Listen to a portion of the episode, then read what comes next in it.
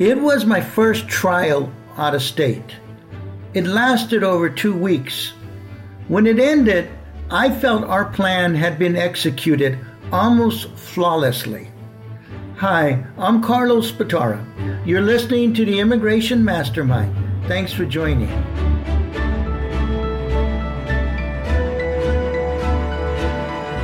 As I left the courtroom, I felt good about our chances for victory.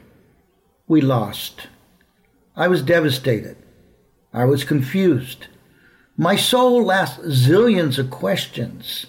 How did this happen? Why did this happen? Internally, I was a mess. I felt a big, giant urge to cry, not for me, but for those I pledged to help. What was I to tell my client? What was I to say to his family? My soul had been jolted.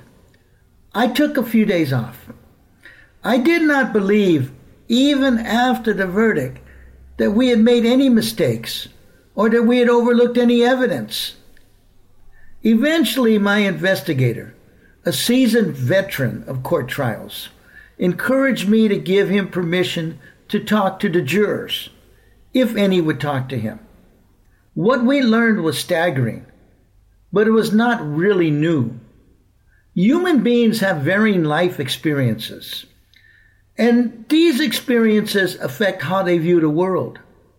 I had assumed strong logic, coupled well organized evidence, would win the day, no matter who was in the jury.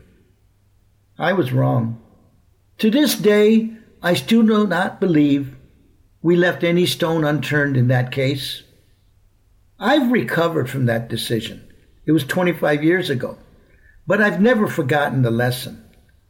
Clients often ask me why I won't give them a 100% guarantee. The answer is simple I can't. Thanks for listening. And remember to keep your chin up, no matter how hard the road ahead seems, because together we can make the world a better place, one immigrant at a time.